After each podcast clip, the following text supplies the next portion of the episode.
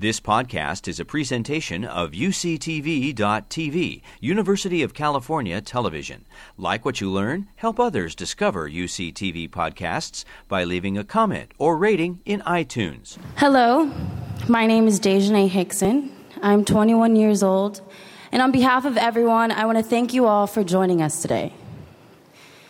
We here are all on a journey of learning learning to support ourselves and our families, learning skills and knowledge that are valued in our economy, learning how to use our voices and our power to make our communities better, while also learning how the systems work and don't work for us. Many of us stumble on this journey, but that's part of the learning process, right? But too many of us struggle to bounce back when we do fall. We spend time out of school and out of work looking for any way back in. And here with Opportunity SD and the Opportunity Summit, we worked, we worked together to help us get back to school and about building systems that help us stay on track. In our work together, we have to know whether we are making a change or just making noise. And that's why we look at our data each year to track our progress against two goals. And that's cutting the rate and halving the gap. And I can tell you that the news is great. The latest data is for 2017, and the point in time count for the disconnected youth compared to 2015 is at 37,000 youth, and that's 6,000 few disconnected. That's 8.7% of all of the 16 to 24 year olds, and it puts us on track to exceed our goal in 2020 if we keep improving.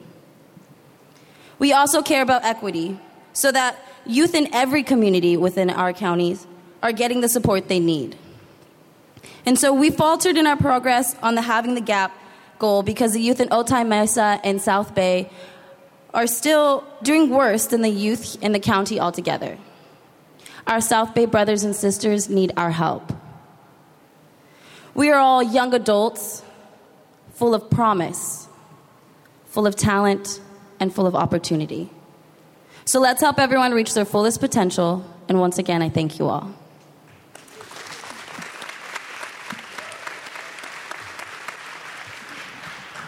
Thank you, Dejanay. My name is Mallory Webb, and I'm 20 years old. Growing up in San Diego and experiencing many trials, such as homelessness, barriers in education, and job security, I've developed a passion to target youth before they are considered transitional or struggling. Currently, the data says there, only, there is only 3.7% of youth between the ages of 16 and 18 that are disconnected. In my experience, the percentage of disconnected youth are inaccurately low in this age range. Youth that are under the age of 18 are not considered in this data because as long as they are minors, they are in the custody of an adult or system. I find this to be true because of the laws that are set in place to keep minors in school or under supervision through different entities such as Child Protective Services and many others. For there to be a change, I believe there needs to be programs that are inputted in schools in our communities. These programs should be available to minors for, more, for a more accurate count of the youth that are not only opportunity youth but also at risk.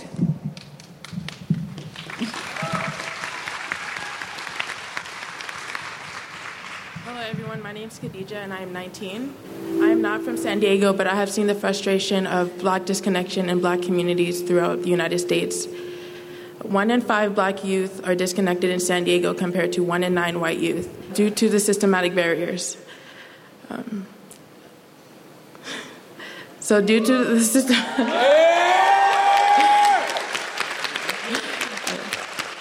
San Diego leads second in disconnection throughout the United States in black youth disconnection.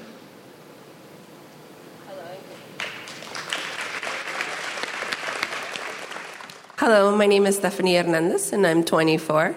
Growing up as a Latina in Southeast San Diego, I have firsthand seen the disconnection of youth in my community rise over the years. The data states that 10% of Latinx in the county and 14% of Southeast youth are disconnected. The data doesn't account for the financial, social, and health challenges that many of youth and their families face every day. Even though I was able to break away from those statistics by graduating from a four year university, it did not guarantee that I would be a job secured youth. Like many of the 12,352 unemployed youth in the county, I found myself actively looking for work for eight months, but unable to find it. My hope is that today you will learn that your investment in youth doesn't end on graduation day. And as members of the council, we hope that this summit provides you with the tools to make an impact that will last a lifetime. Josue?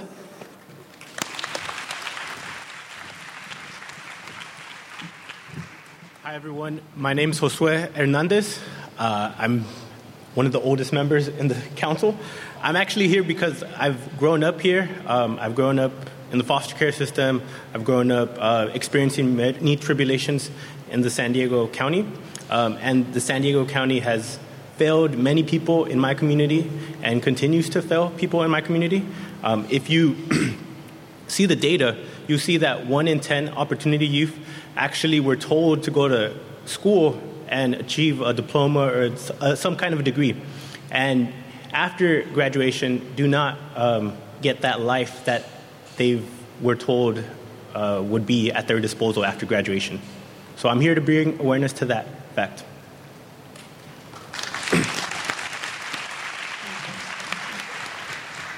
And so, within the data, unfortunately, some youth were not or could not be reached.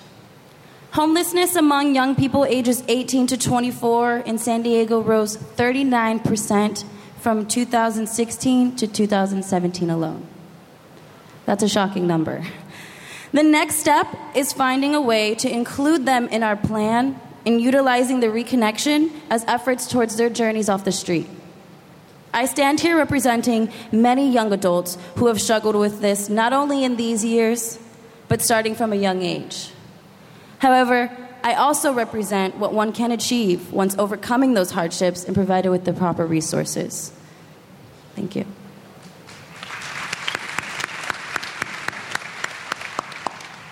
Hi, everyone. My name is Samantha Harmer. And after spending six and a half years in the foster care system, I've developed a deep understanding of what it's like to feel as though a system has failed me. Today, I'm here to represent the one fifth of foster youth who end up homeless after aging out of the foster care system, the one half who are unable to obtain employment, and the 97% who do not make it to graduation and higher education.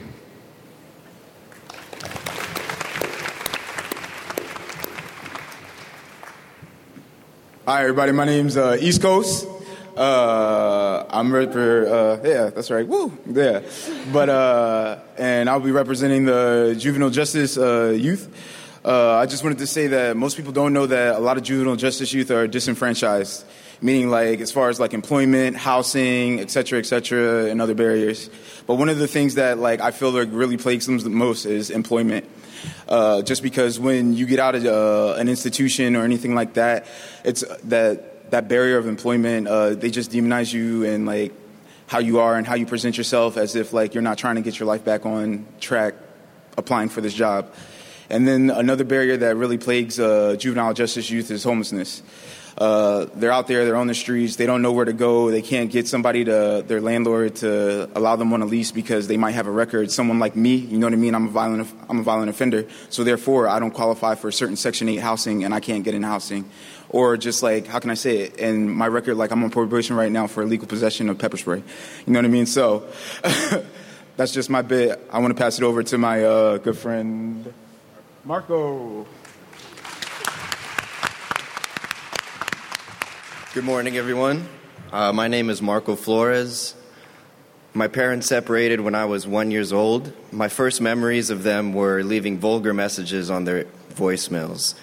Um, by the age of 10 or 9, I was diagnosed with ADD, ADHD, uh, and prescribed Adderall and Concerta, which caused deep depression and a terrible lack of appetite.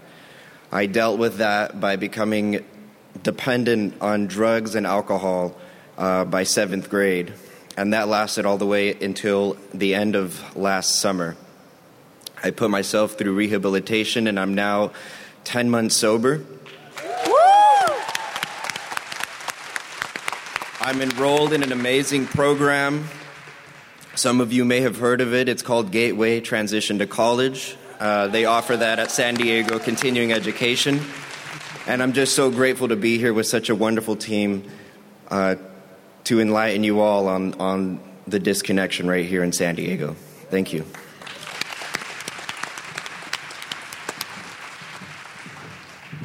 I hope you all are excited to be here. This is the third year of the Opportunity Summit. Um, the first two years were focused on awareness. Uh, to solve an issue, you need awareness. Hopefully, today you all come out with solutions in regards to this disconnect that we're facing in San Diego. Um, some areas not doing the best as other areas, but um, what we as a council want y'all to understand and walk away with is that the San Diego Workforce Partnership cannot do this alone. Uh, we need everyone in here to be an active member in solving this issue. Uh, this issue solves a lot of other issues. So, solving this issue will solve the segmented issues that we are interested in. So, this is why it's such an important issue. Uh, we also know that um, we need the private sector to come in and invest in local talent. One of the biggest issues, uh, being disconnected, um, means that you aren't able to have the skill set to go into the workforce and solve, uh, feed for yourself. Teach a man how to fish, he'll eat for a lifetime. Our, our demographics don't know that. Um, another issue is that we need to move away from uh, a program based approach to solving these issues. Programs are great, however, they don't solve the issue at large. We need a policy reform. So, with that, I thank you all, and I'm glad you all are here.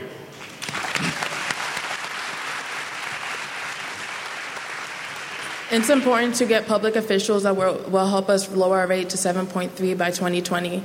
We need to elect officials that will take their time to continue working in the community and help us get to our goal while also continuing through past uh, events.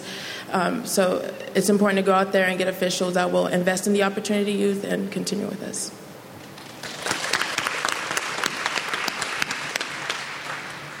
There are many hurdles that Opportunity Youth face. Today, we're here to acknowledge that disconnection isn't black and white, but it's our journey from short term survival to long term stability. Thank you all for being here, and I hope you enjoy the rest of the summit.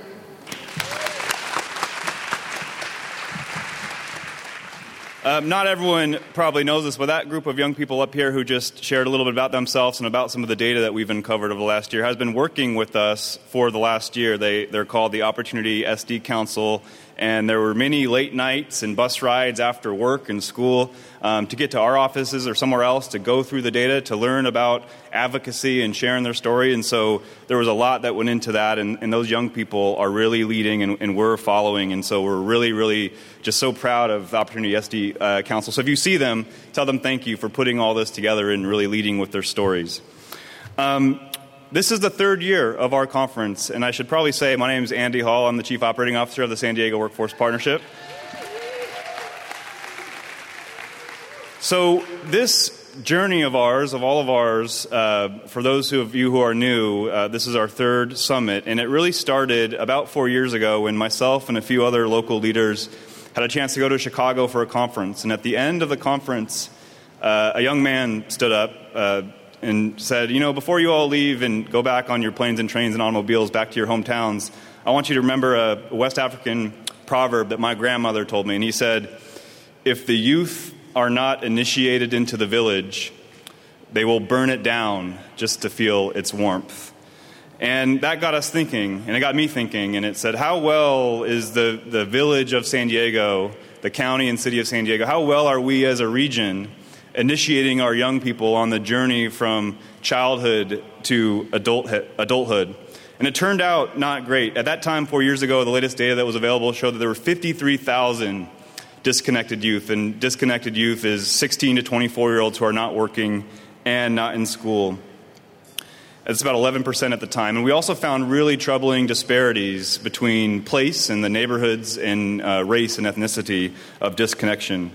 And we also learned as we went on this journey over the last four years that youth disconnection rates not only affect, affect the health and wellness of the families um, and the young people that are disconnected, but has big impacts on public safety, civic engagement, um, and our economy as businesses struggle to find the talent that they need to propel their businesses.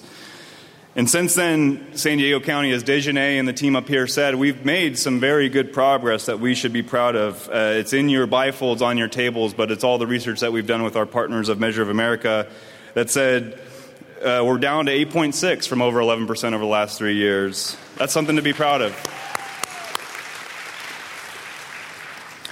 And while national rates have declined as the, the economy has gotten better over the last four years that we've been tracking this, uh, we're really happy to share that the San Diego declines have outpaced the county or the country nationally, and that I think is in big part to all of you. So give yourselves a hand. But I also believe we're at a pretty key moment in our movement here. The hardest work is still ahead of us uh, as we really work to recession proof and lock in our gains over the last few years and make sure that we work harder uh, with our brothers and sisters in South County, as well as other parts of the region where youth disconnection is still very high, almost twice the county average. So there is so much work to be done. Um, and that's why we're here. So today we have an amazing program filled with new allies and old friends. Your experience today is centered on three key ideas that have really anchored our work for the last year. One is youth voice, youth experience, and youth art. And because we cannot pretend to do anything for young people without young people, 25% of the audience today are young people who were able to attend from our various partners uh, free of charge. And thank you to some of our generous sponsors. And because art and music opens our hearts and minds to find deeper truths, strengthening our resolve and our hunger for justice. So throughout the day, there's various different art from young people and music and dancing and poetry that for me at least is just absolutely important to kind of strengthen my own resolve about this work. The second kind of key tenet of our work is measurable goals and deeper understanding through data. So several sessions, including the one you just heard, is anchored in our primary goals that Dejanay talked about to cut the rate in half the gap by 2020. Um, and clear goals are important to understand if we're doing well, if we're on our way, because good intentions just simply are not enough. And the third anchor that really highlights our work over the last, that has highlighted our work over the last four years is something that Josue just talked about. It's the idea that programs are important and we all run programs. Many of us run programs and programs do change life and that matters but it's systems, structures, and policies that have the power to transform our communities. And so, throughout the day in the breakout sessions and the plenary sessions, from the homelessness system to the criminal justice system, we need as a community to tackle these and take on these hard conversations about our systems and structures and the policies that are behind them. You've been listening to a podcast by University of California Television. For more information about this program or UCTV, visit us online at uctv.tv.